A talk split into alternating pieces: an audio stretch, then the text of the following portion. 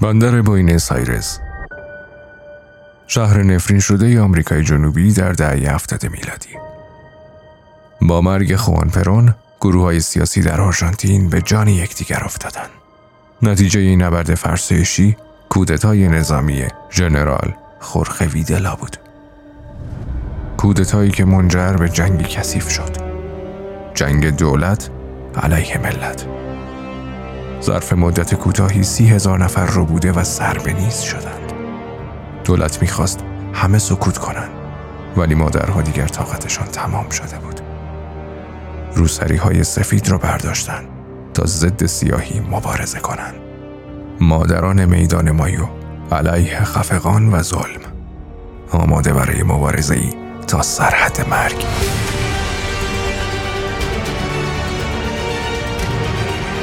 او در چنین دورانی متولد شد روزهایی که جادوی سیاه سر تا سر آرژانتین را تسخیر کرده بود و نوری در افق دیده نمی‌شد.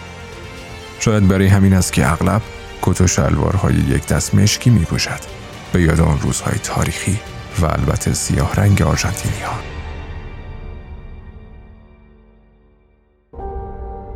دیگو سیمونه جادوی سیاه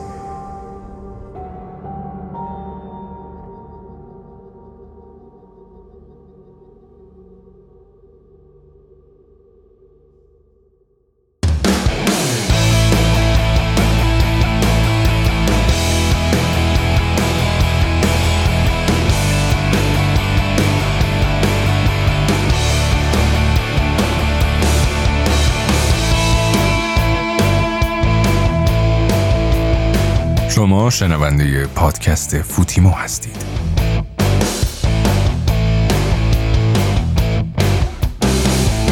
درود به همین دوستان و شنوندگان پادکست فوتیمو. من اردلان کازمی هستم و این اپیزود دوازدهم از پادکست فوتیموه همونطور که متوجه شدین در این قسمت روایتی داریم از دیگو سیمونه که سالهاست در اتلتیکو مادرید مشغول به کار و موفقیت های زیادی هم به دست آورده. همچنین درباره ویار و جنجال های مربوط بهش صحبت می‌کنیم. سپس برنده ها و بازنده های ترانسفر های ژانویه 2019 رو بررسی می‌کنیم و در نهایت به ورزشگاه اتحاد در شهر منچستر میریم. جایی که فرپلی مالی آینده پروژه منچستر سیتی رو به گروگان گرفته. با ما همراه باشید.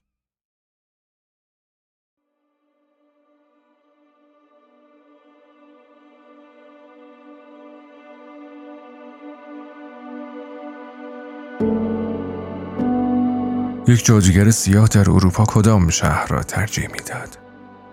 برای سیمونه جواب ساده بود. بندر کاتانیا در جنوب ایتالیا. جایی مشابه با بوینس آیرس. شهری که در کرانه های آتش فشان اتنا قرار دارد. کوهی که می‌گویند غول‌های افسانه‌ای انسلاد و تایفویوس درون آن زندگی می کنند و تنفس سنگین آنهاست که باعث طغیان اتنا می شود. ملاقات و یادگیری جادوگر سیاه از نیاکان اساتیریش شش ماه بیشتر طول نکشید اما او را برای مبارزه های آیندهش قدرتمندتر کرد.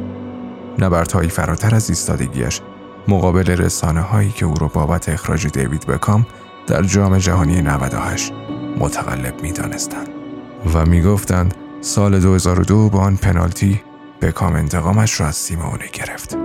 ولی برای الچولو این چیزها اهمیتی نداشت. او عداوتی با رسانه ها یا به کام احساس نمی کرد. مبارزه اصلیش در جای دیگری بود.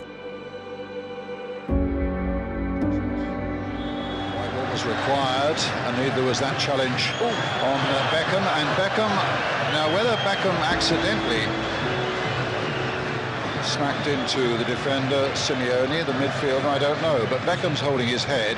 I think a yellow card is going to be brandished here somewhere, and it might be to David Beckham. I'll now, Shearer's telling Batistuta not to get involved. The two captains there. Well, Brian, it could be a red card. That's what that's what Alan Shearer's what, worried about. What for Beckham? Yes, because he retaliated. And it's a yellow card. Wait a minute, he's taking another card out for Beckham. It's a red card for David Beckham.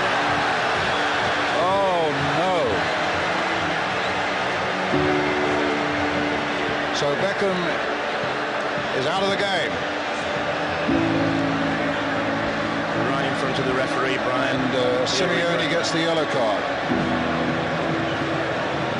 That certainly is worth and bears looking at again.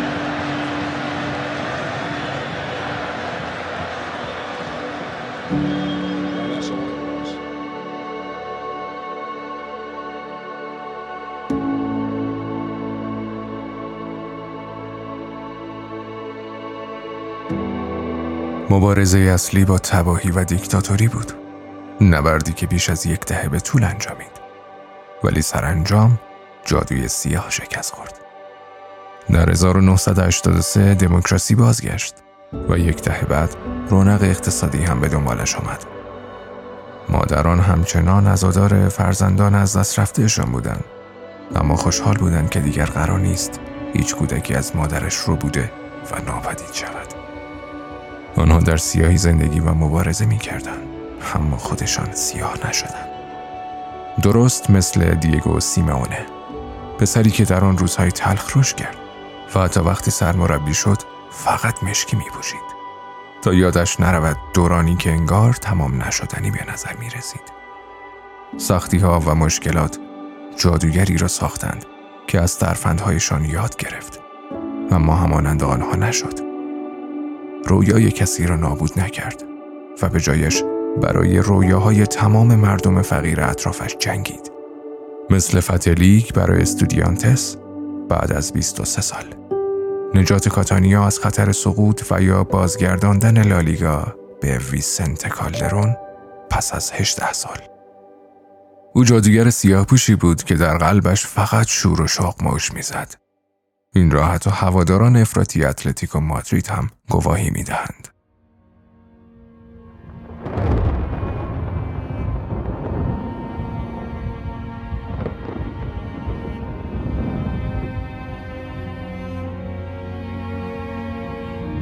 شاید بیراه نباشد.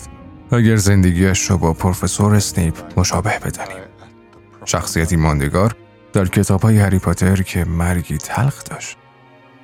خوانندگانی که از او متنفر بودند درست در آخرین صفحات زندگیش دیوانوار عاشقش شدند و برایش اشک ریختند چرا که فهمیدن در تمام این مدت اشتباه می‌کردند اسنیپ یک مرگخوار نیست عاشقی بود که محکوم به سکوتی زهرآگین بود.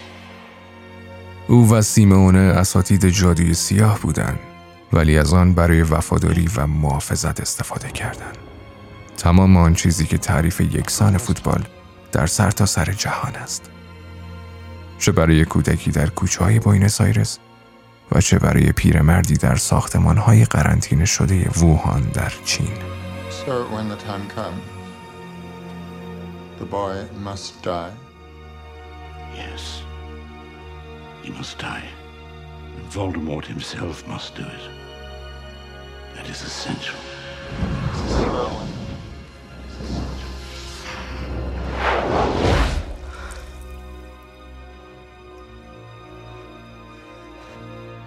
جادوی سیاه جادو و زبان مشترک فوتبال.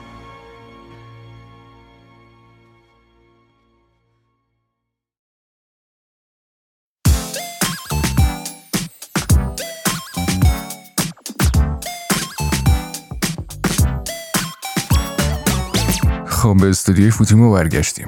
اینجا در کنار من شهریار نوبهار. بفرمایید. خب مرسی اردلان. همونطور که شنونده‌ها هم گوش کردن داریم درباره دیگو سیمونه صحبت می‌کنیم. سرمربی اتلتیکو مادرید و بازیکن سابق همین تیم و همینطور اینتر میلان و لاتزیو و تیم ملی آرژانتین که واقعا وقتی اومد ویسنت کالدرون این باشگاه رو به کلی متحول کرد و به جمع super club ای اسپانیایی و اروپایی اضافهشون کرد و اتلتیکو واقعا قدرت غیر قابل انکار تو اسپانیا. به خاطر همین می‌خوایم با بچه‌های اتلتی ایران صحبت بکنیم که کانون هواداری اتلتیکو مادرید تو ایران هستن و خیلی دارن اخبار این تیم خوب پوشش میدن. بچه‌ها بهتون سلام می‌کنم. ممنون میشم خودتون و مجموعتون رو معرفی کنید.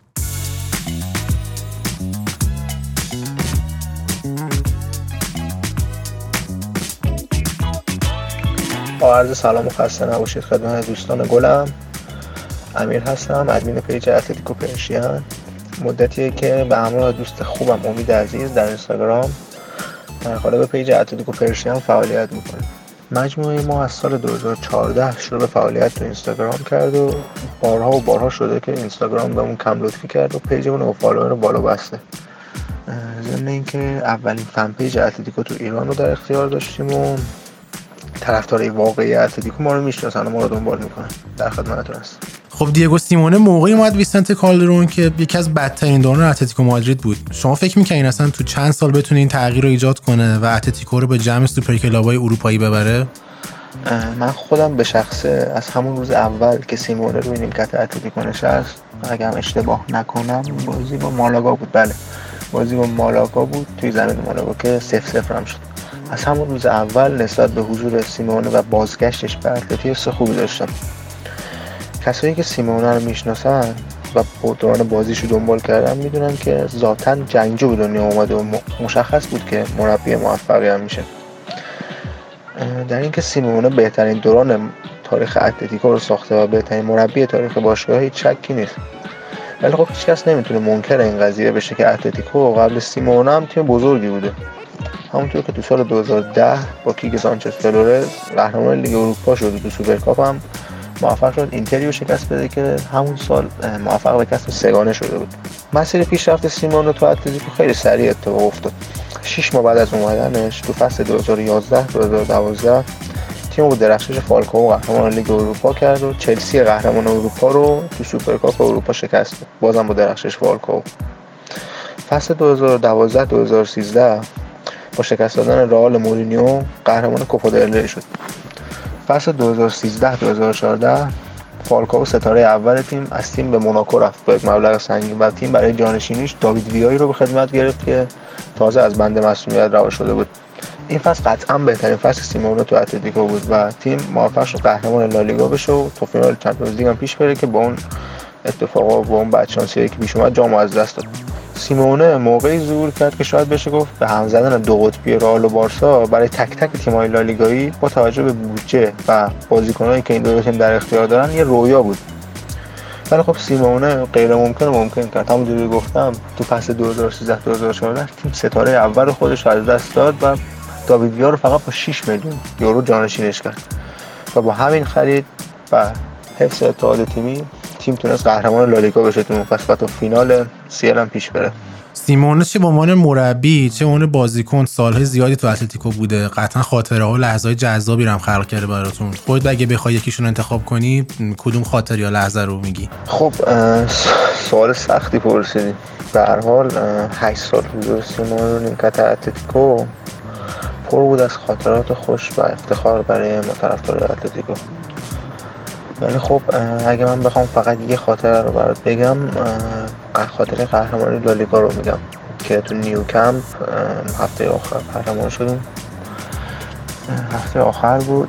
سه امتیاز از بارسا بیشتر داشتیم و برای قهرمانی یه مساوی می‌خواستیم. بارسای تاتا مارتینا هم با یه برد خونگی می‌تونست قهرمان شه و یادم جو وحشتناک نیوکم من این همه سال فوتبال دیدم واقعا هیچ وقت اون جو تو نیوکم ندیدم تا بازی با پاریس سن که بازی اخیرشون همون بازی شیش یک معروف خلاصه میگم خیلی جو وحشتناک داشتون بازی. اخبار ترسناک قبل از بازی شروع شده بود برای ما. خبر رسیده بود که کاستا و آرداتوران جفتشون بازی رو از دست میدن. ولی خب هر دو رو به این بازی رسوندن که دووم هم نداشتن. جفتشون نیمه اول مصوم شدن و تعویض شدن. بازی برامون خوب شروع نشد. بارسا دقیقه سی و خوردی آره سی و دو سه بود. گل اول رو زد توسط الیکسی سانچز. یه شوت از زاویه بسته که بعدم خورد آقای کورتوا. نیمه اول به بدترین شکل ممکن برامون تمام شد. دو تا بازیکن کلیدیمون از دست دادیم و عقب افتادیم و تحت فشار هم بودیم و حمله هم نمی کردیم نیمه دوم شروع شد و گودین اسطورمون اون گل رو زد. دقیقه 49 حالا دوباره جام تو دستامون بود. فقط باید 41 دقیقه تمام جلوی مسی و نیمار و فشار وحشتناک نیوکم مقاومت می‌کردیم تا قهرمان شیم خدا رو اون اتفاق افتاد و مهمترین دستاورد سیمونه تو اتلتی رقم خورد. و قطعا اون روز بهترین روز زندگی من بود به عنوان طرفدار اتلتیکو. الان یه بحثی را افتاده که میگن الچولو دیگه به پایان دورانش تو ویستت کالدرون رسیده و بهتره که اتلتیکو مادرید و سیمونه از هم جداشن چقدر با این نگاه موافقی؟ و یا نه فکر می‌کنی سیمونه باید بمونه و یه تیم دیگه ای بسازه؟ خب ببین این فصل فصل خوبی برامون نبود. نمیشه این کتمان کرد. تیم تو فصل نقل و انتقالات چند تا بازیکن کلیدی رو از دست داد. گریزمن، گودین، هرناندز و رودری. بازیکنان جانشین اونجوری که باید و شاید نتونستن جانش عمل کرده مناسبی داشته باشن جای این بازیکن رو پر کنن. فلیکس با اون مبلغ سنگین 126 میلیون یورو جذب شد ولی خب نتونست ستاره اول تیم بشه. یعنی عملا ما برای جانشینی ستاره اول تیممون فصل بازیکنی نداریم. کسی نتونست جای گریزمن برامون پر کنه. حالا جدای نقل و انتقالات پربحثمون که خودش مسئله خیلی مفصلیه. یه قضیه دیگه که خیلی این فصل به تیممون ضربه زد مسئولیت بسیار زیادی بود که گریبان تیمو گرفت. الان وضعیت تیم جوریه که خیلی سخت میشه بازیکنی و پیدا کرد که این فصل مصدوم نشده باشه. ما تو خط دفاع خوزه خیمنز بهترین دفاعمون رو تو سه مقطع این فصل از دست دادیم. دیگو کاستا که قرار بود این فصل خیلی بهش امید داشتیم و قرار بود مهاجم اولمون باشه خیلی از بازی ها رو از دست داده. تو خط دفاع ما الان برای بازی با لیورپول که همین هفته است تریپیر رو در اختیار نداریم و واقعا میگم مسئولیت رو اذیت کرده سیمونا رو. امیدوارم که تیم کامل بشه و بازیکن برسن حالا جدای این بحثا من به شخص معتقدم اگه فقط یه نفر بتونه اتلتیکو رو برگردونه سیمونه تا آخرین لحظه ازش حمایت می‌کنم. زنده باد اتلتی زنده باد سیمونه. ممنون بچه ها بریم برای بخش بعدی.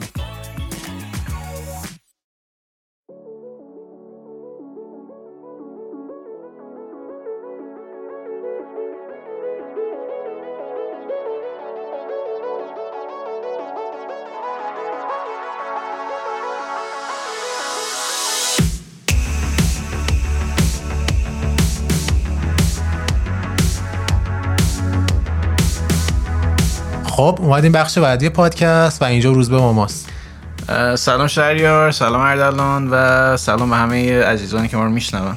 خب روز می‌خوایم درباره وی آر صحبت بکنیم. تکنولوژی که همین گفتم وقتی به فوتبال اضافه بشه دیگه بحثا تمومه هیچ جنجالی نیست خیلی تصمیم مشخصه و دیگه ما هیچ مشکل تو داوری نخواهیم داشت.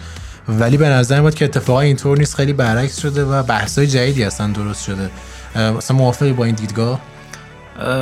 راستش به نظر خب این واقعیت یعنی الان آمار و ارقام و اتفاقاتی که داره تو این هفته میفته مثلا از وقتی که لیگ برتر هم در واقع اضافه کرد از ابتدای این فصل خب داره نشون میده که خیلی عمل کرده خوب نیست. یعنی تو فرانسه که خیلی منتقد داره تو سریا پارسال خیلی وحشتناک بود. امسال ذره بهتر شده یه سری تغییرات دادن.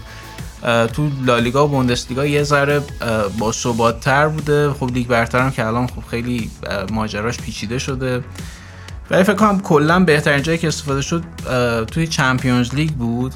ولی به طور کلی این قضیه که تکنولوژی بیاد چون بحث داوری و قضاوت کردن به طور کلی در نهایت این موضوع انسانی یعنی آخر آخرش که تو میگی تکنولوژی بازم قوانین اون تکنولوژی هم باز انسان تعریف کنه و خب و فوتبال هم ورزش آدم هست دیگه. یعنی نمی‌تونی مثلا دیگه ربات که بازی نمی‌کنن که براشون قوانین صفر و یکی بذاره بخاطر همین نمیشه احتمالا هیچ وقت اون ضریب خطا رو صفرش کرد مگه اینکه خیلی قوانین ماشینی بشه درسته. البته خب وی آر چیزهای مختلفی مثل که کاور می‌کنه و حالا چرا مقدار طولانی باشه.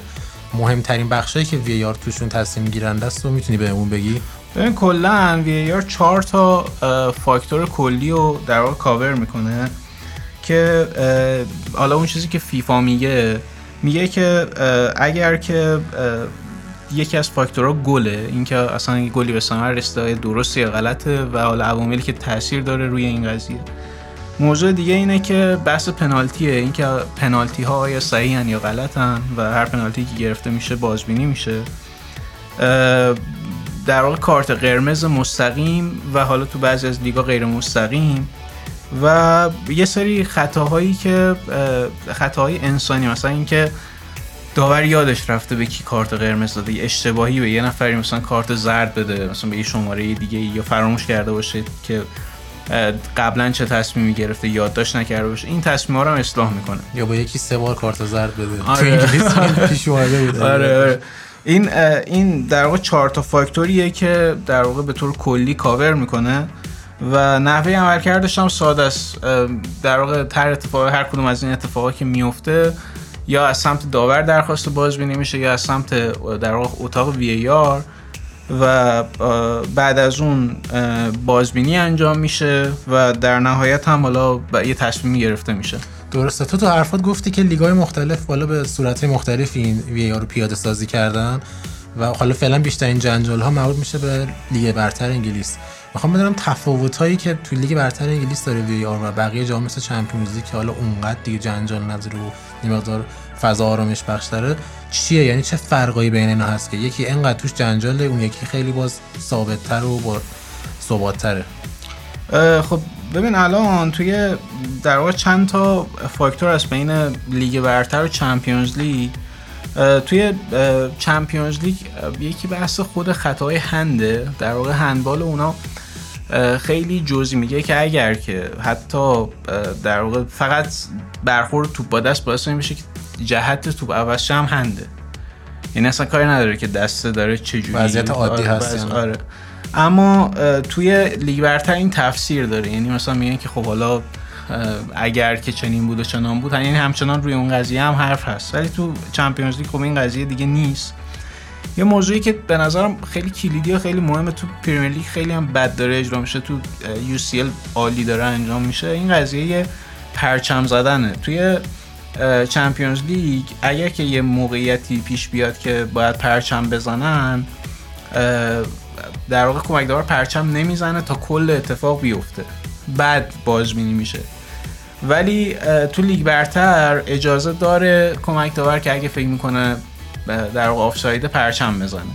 حالا اینکه بازیکن‌ها بازی ادامه میدن نتیجه میده یا نمیده خود اینجا اینجا در واقع جایی که مشکل پیش میاد دیگه. یعنی مثلا ممکنه مدافعا به خاطر اینکه فکر می‌کنن بی خیال شن یا فورواردا مثلا به خاطر اینکه فکر می‌کنن آفساید ضربهشون رو خوب نزنن.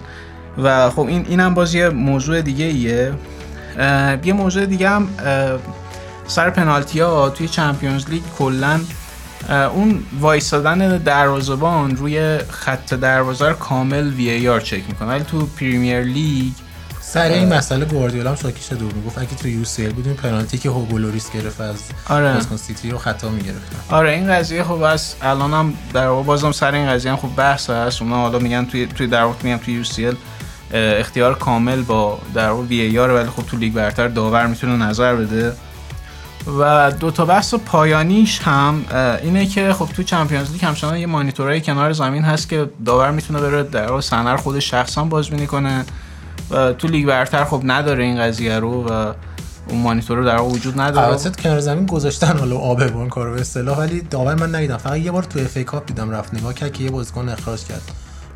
بازی برموس بود با یه تیم دیگه تو جام حذفی. به سر این قضیه هم خب خیلی بحث اصلا یه دی میگن که بجز این که برن تو اون در مانیتور نگاه کنن اصلا مکالمهشون هم بدونیم چیه. اصلا بیا مثلا رسمی اعلام شه. تو ام بی ای اینجوریه که تو میشتونی بشنوی دارن آره بعد خب این مشخص باشه یعنی در علت این موضوع باید مشخص باشه حالا یه یه چیز دیگه این که باز متفاوت بین چمپیونز لیگ و لیگ برتر اینه که توی در Champions League replay نشون داده نمیشه. یعنی فقط تصمیمی که گرفته میشه رو میگه مثلا میگه که آفساید بود, آفساید بود پنالتی نیست مثلا یه چیز اینجوری. ولی توی لیگ برتر ویدیو رو هم نشون میده. یعنی توی scoreboard نشون میده که چه اتفاق چه اتفاقی افتاده. حالا از اینجا شاید این جذاب باشه ولی خب اون جمعیت رو یه ذره در واقع برانگیخته شاید بکنه به خاطر اینکه خب در تصویرم دقیقا نشون میده. تو Champions League اینجوری نیست ذره میگم فقط explain یعنی فقط توضیح میده که نهایتا چی شده. و حالا تو خودتون گفتیم تفاوت ها رو و اینکه حالا مدلاشون. من می‌خوام بدونم خودت بیشتر کدوم مدل دوست داری؟ مدل Premier League match centre ی هست خارج از ورزشگاه دور از اون هیجان رو تصمیم می‌گیرن به داور میگن و اون انجام میده. یا یوسویلی که داور می‌تونه بره رو مانیتور نگاه کنه تصمیم خودش رو بگیره و اجرایی کنه و فقط وی آر بهش یادآوری می‌کنه که این صحنه رو چک کن اونو ببین. دوست داری اختیار با کدوم باشه و اصلا کدوم مدل به نظرت پایه جذابتری داره؟ ببین الان سری هم امسال این کار کرد که دیگه در واقع تو هر ورزشگاه یه دونه وی, وی آر روم وجود نداره. یعنی یه دونه وی آر سنتر وجود داره که همه با اون تعامل می‌کنن. دلیلش اما به طور کلی دلیلش اینه که خب چون تعداد بازی ها توی لیگا بیشتره کنترل کردنش خب یه ذره سخته. یعنی هر بازی برای خودش مجزا. یه ذره بحث زمان و نیروی انسانی یه سری موضوع این شکلی درش دخیله. و حالا شاید اینجوری فکر می‌کنن که وی آر سنتر اگه باشه تصمیمات بیشتر شبیه هم خواهند بود. اما خب توی سیل خب تعداد بازی کمتره و به نظرم کلا هم داره بهتر اجرا میشه. یعنی تصمیم هم تعداد بیشتری از افراد از چمپیونز لیگ راضیان ولی حالا به نسبت لیگای دیگه میگم چون الان گفتم تو فرانسه مثلا خیلی شاکی هن اصلا میگن که دو, دو تا تصمیم تو دو هفته دو جور مختلف گرفته شده. وی هم بازبینی کرده. و خب این این موضوع هست دیگه. درسته.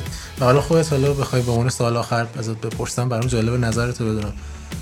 تو اگه تصمیم گیرنده باشی دوست داری وی آر و حالا تکنولوژی تو فوتبال بمونه یا نه؟ برگردیم به همون شیوه قدیمی خودمون و وی آر رو حذف کنیم.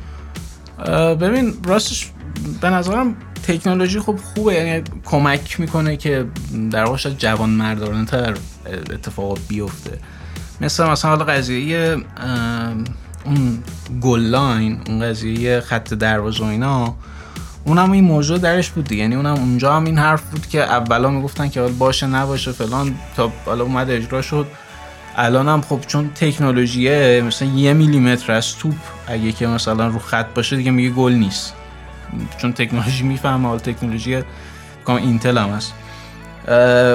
و خب این ماشینی شدنه خب یه ترسای ایجاد همیشه تغییر ترس ایجاد می‌کنه. ولی من فکر می‌کنم که داره بهتر میشه. من خودم یکی از ترسایی که داشتم این بود که دیوریشن بازی ها یعنی مدت زمان بازی خیلی طولانی میشه. چون که مثلا تصمیم گرفتن راجع به یه اتفاق ممکنه مثلا 40 ثانیه تا 90 ثانیه متوسط طول می‌کشه.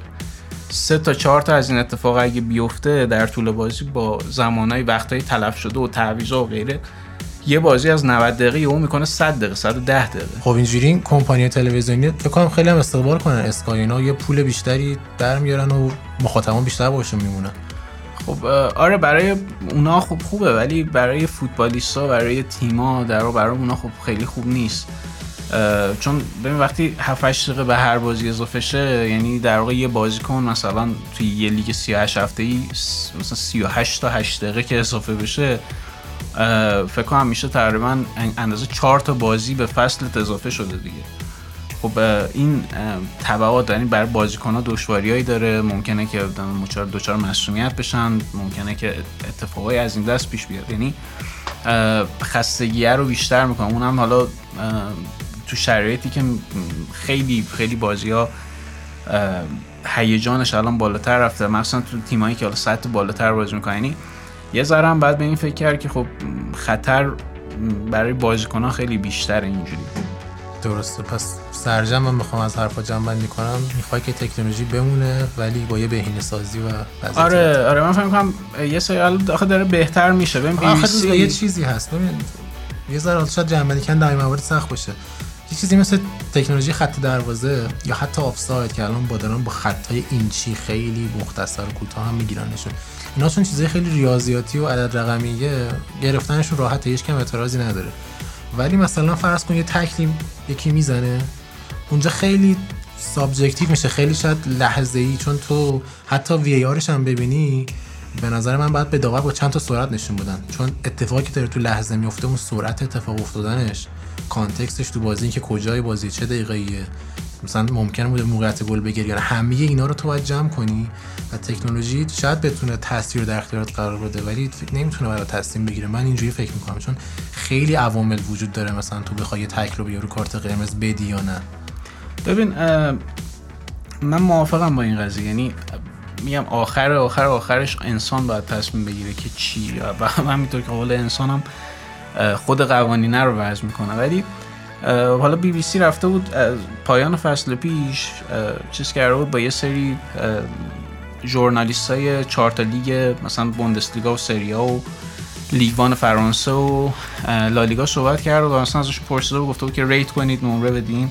که حالا من rate رو میگم در پایان فصل پیش توی بوندسلیگا کریس ویلیامز در واقع ریت کرده 8 از 10 داده. یعنی این چه گزارشی که بی بی سی مثلا تهیه کرده. 8 از 10 داده. دلیلش این بوده که میگه حالا بجز همه اون چیزی که صحبت کردیم یه دلیلی که میاره میگه که وقتی که در واقع تصمیمی گرفته میشه توسط داور دیگه بازیکن ها حمله نمی‌کنن به داور. منتظر میمونن تا ببینن وی آر چی میگه. و خب مثلا از نظر اخلاقی میگه خب این خیلی اتفاق بهتری بوده. و مثلا حالا توی در واقع لالیگا نگاه کنیم توی لالیگا باز مثلا اون در واقع نویسندش اندی وست بوده اومده نمره داده هفت از ده نمره داده. باز اونم در واقع انتقاداتی داره ولی خب هفت از ده نمره خوبه. یعنی نشون میده که اونم به نسبت راضی هم توی ایتالیا هم باز همینطور توی ایتالیا هم اون در واقع سردبیری که حالا نظرشو گفته اونم هفته از ده داده. به جز فرانسه فرانسه سه از ده داده. چه فاجعه ای رقم زدن. آره. یه فوتبال رایتر اسم جرمی دکتر هفت از سه از ده نمره داده توی فرانسه. خب این نشون میده که حالا اونجا اصلا شاید یه جورایی راضی هم نیستن. دلیلش هم حالا لابلای حرفام یه بار گفتم. گفته بود که مثلا دو تا اتفاق افتاده کاملا یکسان ولی دو تا تصمیم متفاوت درشون گرفته شده. من ولی جمله پایانی و صحبت پایانی این که من فکر مورینیو بهترین جمله رو گفت. و فقط دزدا می‌تونن از دوربین امنیتی بترسن و برای بقیه ضرری نداره. اگه دوز نیستین در واقع جمله سعی اینو خالکوبی کنم. اگه که دوز نیستین نباید نگران این قضیه در واقع وی آر باشین. و خب فکر کنم در نهایت اگه همینجوری پیش بره پیشرفت‌های خوبی احتمالا اتفاق میفته و من فکر کنم در بلند مدت یه ذره هم همه بهش عادت می‌کنیم. و تصمیمات جوان مردانه تری گرفته میشه. درسته. مرسی از آقای مورینیو بابت این جمله جذاب. مرسی از خودت روز بریم برای بخش بعدی.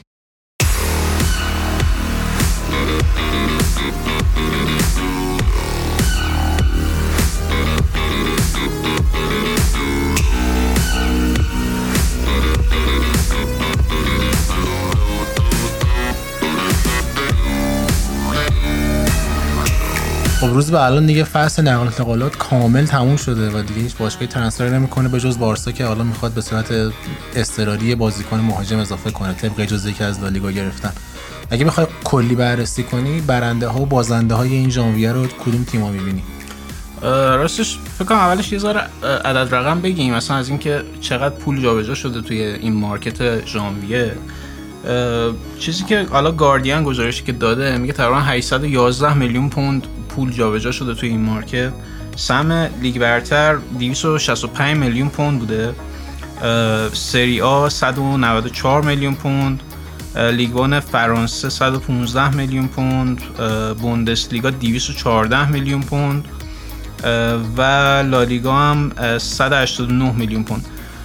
یه جورایی خب همونجور که مشخص بود از قبل. خب لیگ برتر بیشتر پول توش هزینه شد و ولی خب بقیه تیم هم فعال بودن. هم تقریبا و اینکه حالا مثلا به طور کلی به نظر میاد که حتی الان تو ژانویه که خیلی از ترنسفرها لوم بوده یعنی قرضی بوده بازم پول خیلی زیادی جابجا شده و ترنسفرهای خیلی زیادی هم انجام شده. اما راجع به اینکه کی برنده بود و کی بازنده بود راستش فکر کنم همه تیم‌ها در تا جایی که می‌تونستن تلاش کردن که خرید کنن. خب ژانویه سخت توش بازیکن خریدن به طور کلی. و خیلی از در واقع قراردادها این شکلی اتفاق میفته که یا بازیکن فری ایجنت یا باشگاه نمیخوادش یا اینکه یه باشگاهی که خیلی قوی تره داره از باشگاهی از باشگاهی که خیلی ضعیف تره بازیکن می‌خره. کم پیش میاد که حالا دو تا باشگاه قوی تو شرایط تو شرایطی که حالا بازیکن قرارداد خوبی داره قرارداد بلند مدتی داره یه transfer ی انجام بدن و فکر کنم حالا تیمایی که business های زیادی کردن و کلیدی بود یکیش خب کنم دورتموند بود. اینتر business های کلیدی رو انجام داد. و خب حالا بعد از اونا ناپولی و بایرن و منچستر یونایتد و و حالا تاتنهام و این تیمایی بودن که ترنسفرهای فکر کنم کلیدی فصل رو انجام دادن یعنی ترنسفر بزرگا بین این تیما بود. و خب حالا این به طور کلی شهری بود از اتفاقایی که افتاد. حالا اینکه برنده و بازنده واقعا کیان فکر کنم آخر فصل معلوم میشه. ولی خب حالا دورتموند به نظرم اتفاق خیلی خوبی براش افتاد. اینتر هم همینطور نظرم ترنسفرهای خوبی داشت. درسته. و حالا این اتفاقی که تو چین افتاد فکر می‌کنین چقدر تاثیر داشت؟ چون چین حالا همون قانونی که تو اپیزود قبلم دربارش صحبت کردیم اصلا شرایط لیگشون عوض کردن. چه نظر ترنسفر و ثبت بازیکن خارجی. بعد این ویروس کرونا اومد. لیگشون متوقف شده. خیلی بازیکن خارجی اصلا می‌خوام بیان بیرون از اونجا. حالا نمونهش ایگالو یا کاراسکوی که برگشتم به اروپا. می‌خوام به نظر این فاکتور چین چقدر موثر بود تو ترنسفرهای امسال؟ مارکت چین شهر کلا خب خیلی دور از ذهن برای طرفداری مثلا تیمای بزرگ که مثلا یه بازیکنی در مارکت چین بخری. علیرغم اینکه حالا بازیکن معروف اونجا هست. ولی یه موضوع بزرگی که دارن اینه که خب حالا یکی تقویمشونه که اصلا الان پیش فصلشون بوده و موضوع دیگه هم اینه که خب اون بازیکن ها توی سطح پایین تری دارن بازی می‌کنن. حتی اگر خیلی خیلی با استعدادم باشن در واقع شک و شبهاتی راجع به آمادگی جسمانیشون هستن که اصلا اونقدر آماده هستن که دوباره بیان تو بالاترین سطح فوتبال بازی ولی مورد توجه داره قرار می‌گیره به خاطر اینکه تیمای چینی شاید تحت فشار ایجنت ها و بازیکن خارجی هن. به خاطر این قضیه حالا کرونا اینا هم که شد. که می‌خوان جداشن حتی به هر قیمتی حتی از دستمزدشون هم می‌زنن که بیان بیرون و اینا. و باشگاه ها هم به عنوان یه آلترناتیو و یه گزینه آخری و آخرین لحظه ای که دیگه اگه هیچی نشد جور نشد بهش نگاه می‌کنن خودت هم گفتی خریدن مثلا بازیکن از چین راحت تری برای مثلا رئال یا منچستر تا بخوان بیان با یه تیم دیگه مثلا تو اروپا تو ژانویه مذاکره کنن. باشگاه چینی خیلی فروشنده تر احتمالا تا اونا. لزوما نه چون باشگاه چینی ها الان تو شرط سختی قرار گرفتن. یعنی تحت فشار ایجنت ها خود بازیکنان مخصوصا بازیکنان که رفتن الان همین که سطح رو می‌بینن همین که الان هم حالا به خاطر این قضیه کرونا و این داستان ها خب یه جورایی ترس هم هست از این. حالا هر چل هزار نفر آلوده شدن اینا هم میترسن و یه سری از باشگاه هم شاید به نفعشون الان بیان اینا رو با قیمت پایین تر دستمزد پایین تر و شرایط بهتر جذب کنن. و چون هزینه هم پایین ریسک هم خب طبیعتا پایین تر برای اون باشگاه. درسته. و حالا روز به می‌خوام که سه تا ترنسفر جذاب این ژانویه رو به انتخاب خودت برامون بگی و کدوم کیان که به نظرت جذابتر و موفقتر تا آخر فصل. خب فکر می‌کنم که سه تا یکیش به نظرم اریکسنه. در واقع رفتن اریکسن به اینتر به نظرم خرید خیلی خوبی کردن. اریکسن یه ذرم اشباه شده بود قیمتی هم که در واقع ترنسفر شد خیلی به نظر مناسب بود. با اینکه 6 ماه از قراردادش مونده بود تقریبا 17 میلیون پوند و اتفاق خوبی بود. دومیش هالنده. خب تو همین مدت کوتاهی هم که رفت دورتموند خیلی هم خوب کار کرده اون خیلی دوست داشتن. شاید تنها نکته منفی قضیه هالند رایولا باشه. که و حالا نوع قراردادی که دورتموند باش بسته که میگن یه بند فسقی داره که حالا عددش خیلی بزرگ نیست و این پاسیبل است که در ممکنه که یکی دو فصل آینده دوباره جدا شه و بره یه جایی همون مدلی که رایولا با بازیکناش تا می‌کنه. و سومش هم به نظرم برونو فرناندز. اونم خیلی گزینه جذاب بود. از نظر آماری خوب فوق بوده توی این دو سال و نیم در لیگ پرتغال بعد از اینکه از ایتالیا برگشته. و توی همین مدت کمی هم که در اومده توی یونایتد هم به نظر خیلی هم بازیکن هم نظر شخصیتی خیلی مورد توجه قرار گرفت و هواداران به نظر خیلی خوششون اومده. درسته. و البته حالا یه سوال آخرمه چون بهش اشاره نکردی برام جالب شد. بایرن مونیخ کار کلاسیکی کرد دوباره و یکی از بازیکن‌های خوب تیم‌های بوندسلیگا رو گرفت. الکساندر نوبل دروازه‌بان شالکه که خیلی الان توجه رو به خودش جلب کرده. در حالی که شاید نیازم نداره اینا نویر رو دارن که هنوز فیکس تیم ملی آلمانه و کاپیتانه و خیلی هم مورد توجه. 34 سالش هم بیشتر نیست. به عنوان دروازه‌بان اونقدر پیر به نظر نمیاد. یعنی شاید حداقل 5 سال دیگه جا داشته باشه اگه بخواد. و خیلی میگن کار عجیبیه. خیلی هم دارن با مثلا قضیه شسنی و بوفون مقایسهش می‌کنن. می‌خوام نظر درباره این ترنسفر چیه و چرا حالا تو لیستت نبود جز ستای برتر؟ راستش به نظرم خب از این جهت در لیست نبود خاطر اینکه فکر نمی‌کنم تا آخر فصل اتفاق خاصی براش بیفته. مونتا اینکه اصلا چرا این ترنسفر اتفاق افتاد شاید بایرن یه ذره دید که این اگه نخریمش الان از دست میره و خب حالا چون بازیکن آلمانی هم هست و گلر گلر خیلی خوبی هم هست خیلی مستعده.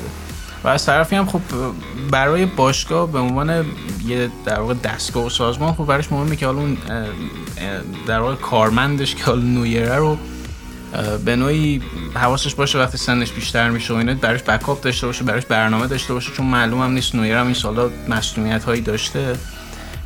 ولی در عین حال دارن تلاش می‌کنن که خود نویر هم تمدید کنن. نویر هم شرط گذاشته که من حتما باید بازی کنم و غیره. یه دی میگن که خب شرط نویر منطقی نیست. یه دی میگن که خب نویر کار درست شده. یعنی حق نویری که تا لحظه آخر که می‌خواد بازی کنه با توجه به زحماتی که کشیده برای باشگاه بمونه در واقع و تا زمانی که خودش بخواد خدافظی کنه. اون تا موضوع نظرم اینه که از اونجا بوق رنج میشه که خود شخص نویر خیلی خیلی جاه طلبه و من بعید می‌دونم به این راحتی در واقع جاشو بخواد بده به یه گلر دیگه. همونطور که می‌بینید ترشتگن هم با اینکه خیلی خوب کار می‌کنه نمی‌تونه جاشو بگیره. دلیلش هم اینه که خب نویر هم خیلی با تجربهش هم خیلی با کیفیت سبک و سیاه خودشو داره.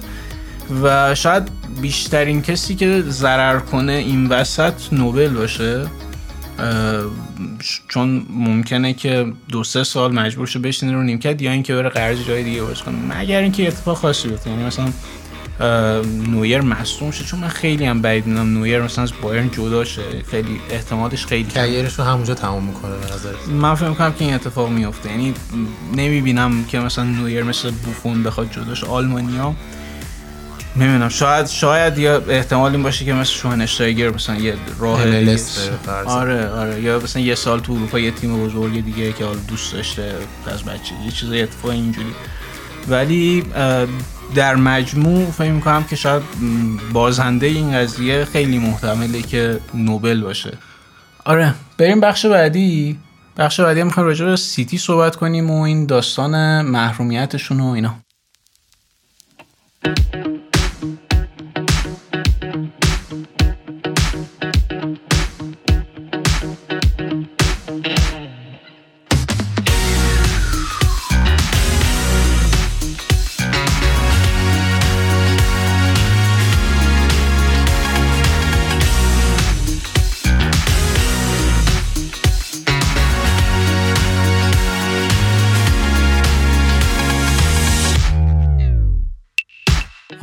شرید این داستان سیتی خیلی جار و جنجال رو پا کرده. اصلا اینکه محروم شدن دو سال محرومیت از Champions League و به طور کلی رقابت اروپایی چه خبره؟ ببین خیلی خلاصه شو الان. احتمالا خیلی دربارش خوندن یا حرف زده شده دیگه قضیه رو می‌دونید. ولی خیلی خلاصش اینه که یه هکر پرتغالی به اسم روی پینتو اومد ایمیل هایی که بین کادر اداری سیتی تو امارات و انگلستان رد بدل شده بود و هک کرد. اینا دست نشریه اشپیگل آلمان افتاد منتشرشون کرد و خب دیگه یوفا هم دوباره مجبور شد تحقیقاتش رو شروع کنه و سیتی به خاطر حسابسازی دروغگویی به یوفا و به قول معروف عدم تعهد بهشون به اون را سیتی به خاطر حسابسازی دروغگویی به یوفا و اینکه اون تعهدشون رو اجرا نکرده بودن. چون قبلا هم جریمه شده بودن. گفته بودن مراجعت می‌کنی ولی این کار نکردن و به خاطر جمع شدن همه موارد رو هم دوباره رفتن تو این پروسه تصمیم گیری یوفا و محروم شدن برای دو سال طبق چیزی که خبرش اومده بیرون. خب بعد الان Premier League چی؟ Premier League کاری باشون نداره؟ این Premier League خیلی داره به نظرم حرفه‌ای عمل می‌کنه. اونا منتظرن ببینن که جریان محرومیت سیتی تو یوفا چی میشه و حالا دادگاه عالی ورزش و جاهای دیگه. رأی نهایی که بیاد به نظرم Premier League بر اساس اون تصمیم گیری می‌کنه. چون تو rule book Premier League هم هستش که باشگاه ها باید بالاخره یه اظهارنامه مالی و اظهارنامه اطلاعاتی بدن. و قوانینش هم مثل یوفا اونقدر سختگیرانه نیست. من تا وقتی خب دروغگویی شما داشته باشی و ثابت بشه که اطلاعات اشتباه دادی از رو عمد این خیلی تبعات بدی ممکن داشته باشه. حتی تا این حد که ممکنه جامایی که سیتی تو 2014 و 2018 گرفته رو بدن به تیمای دیگه و ممکنه ازشون امتیاز کسب کنن. ممکنه بفرستنشون لیگ دو. لیگ دو نه لیگ دو ایران یعنی سه رده پایینتر از لیگ برتر فعلی. و این خیلی تبعات بدی و ممکنه بازیکناشون داشتن. اصلا یه چیز عجیبی پیش بیاد. ولی Premier League فعلا صبر کرده. خب بعد چرا مثلا پی اس جی میاد اینجوری پول خرج می‌کنه؟ بعد هیچ اتفاقی نمیفته بعد الان سیتی هم همون کار کرده. یا مثلا چرا برای بقیه تیم‌ها این اتفاق نمیفته کلا؟ خیلی خیلی سوال جالب و خوبی پرسیدی. ببین حالا Financial Fair Play که خیلی طولانی هستن بعد یه بار دربارش صحبت بکنیم. و اونا خیلی اومدن روی این اساس کار کردن که بیشتر از درآمدت خرج نکن یا حساب سازی نکن برای ما. پی اس جی خیلی مثلا اتفاقا اون تابستونی که نیمار خرید امباپه هم خرید 200 میلیون پوند اونم 150 میلیون پوند. خیلی رقم عجیبه. ولی نه امباپه سال اولش قرضی بود سال دوم بودش که اون بند خریدش فعال می‌شد. یعنی اینا یک سال تو اون حساب سازی مالی برای خودشون زمان خریدن اینجوری. و پی اس جی با یوفا خیلی همکاری داره در این حد که ناصر الخلافی اصلا عضو کمیته اجرایی یوفا و خیلی قراردادهای خواهرخواندگی با باشگاه مختلف امضا کرده. و اصلا همیشه نگاهش مونده که ما همکاری می‌کنیم. برخلاف شیخ منصور که اصلا این جمله معروف ازش نقل شده گفته من حاضرم نزدیک به چندین سال چند ده میلیون یورو خرج کنم تو دادگاه ها علیه یوفا ولی با اینا همکاری نکنم سر FFP و میگم مثلا پی اس جی نگاه نداشته. اونا حتی تو یک سال چند تا بازیکن جوونشون رو فروختن. مثل تیم و بود. یا مثلا انکونکو بازیکنایی که خیلی معروف بودن خیلی خوب بودن. اصلا آکادمی پاریس اینا رو با زحمت درست کرد ولی اینا رو فروختن که یه جوری اون حساباشون هم بالانس بکنن. و به خاطر همینه که پی اس جی می‌تونه یه جورایی فرار کنه حالا فرار از اون قضیه. ولی سیتی به خاطر اون رویکرد خصمانه که پیش گرفته دیگه رفته وارد بازی حقوقی عجیب غریبی شده. خب بعد آینده این داستان چی میشه؟ یعنی چون الان داره می‌کشه به دادگاه عالی ورزش و اصلا چی می‌خواد بشه اونجا؟ ببینید روز به اتفاقی که افتاده خیلی جالبه. جالبه که حتی خود مدیرای سیتی از پارسال می‌دونستن که قراره اتفاق بیفته. بعد از حالا مقصد نقل قولی که از شیخ منصور بهتون گفتم. و از سال قبل خیلی از وکیلای معروف ورزشی و حقوقی که تو لندن کار می‌کردن و در سطح اروپا اصلا استخدام سیتی شدن. که بیان دفاعی خیلی قوی برای سیتی تنظیم کنن که اونا بتونن تو این دادگاه جلو بیان و فقط سیتی منتظر بود که ببینه محرومیتی که یوفا براش تنظیم می‌کنه در چه حده و حالا بر اساس اون اقدام بکنه. و الان می‌خوان ببرنش دادگاه عالی ورزش و جالبه که گفتن اگه اونجا نتیجه نگیریم می‌بریم دادگاه عالی سوئیس. چون یوفا مقرش تو سوئیسه و باید به قول معروف قوانین سوئیس رو اجرا بکنه و تابع اونها باشه. و اینا اگه ببینن از CAS نمی‌تونن نتیجه بگیرن می‌خوان ببرن سطح دادگاه های ایالتی و دادگاه سوئیس و یه حکم اونجوری بگیرن. و حتی شاید در این حد برن جلو که بخوان کل FFP رو ببرن زیر سوال و بگن که مخالف قانون تجارت آزاد تو اروپا. این کار قبلا حتی گالاتاسرای کرد نتیجه نگرفت ولی خب بالاخره شیخ منصور و منابع مالیش بی پایان می‌تونن انقدر این دادگاه ها رو کش بدن دو سه سال که اصلا یه جورایی واقعا به هم بریزه همه چی. ولی آیندهش خیلی عجیب غریب معلوم نیست هنوز و خیلی الان خوشبینم میگن که تیم پنجم انگلیس ممکنه بره چمپیونز لیگ ولی من بعید می‌دونم و فکر می‌کنم اینا حداقل یک سالی بتونم با دادگاه بازی و اطاله دادرسی اینجور چیزا کشش بدن قضیه رو.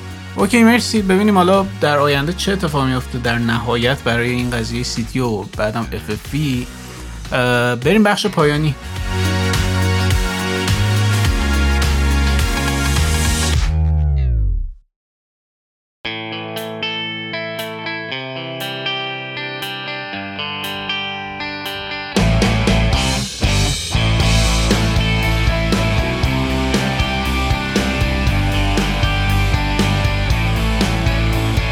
بله رسیدیم به قسمت پایانی پادکست. شما اپیزود دوازدهم رو شنیدید و ما خودمونم نمی‌دونیم کی رسیدیم به اپیزود دوازده.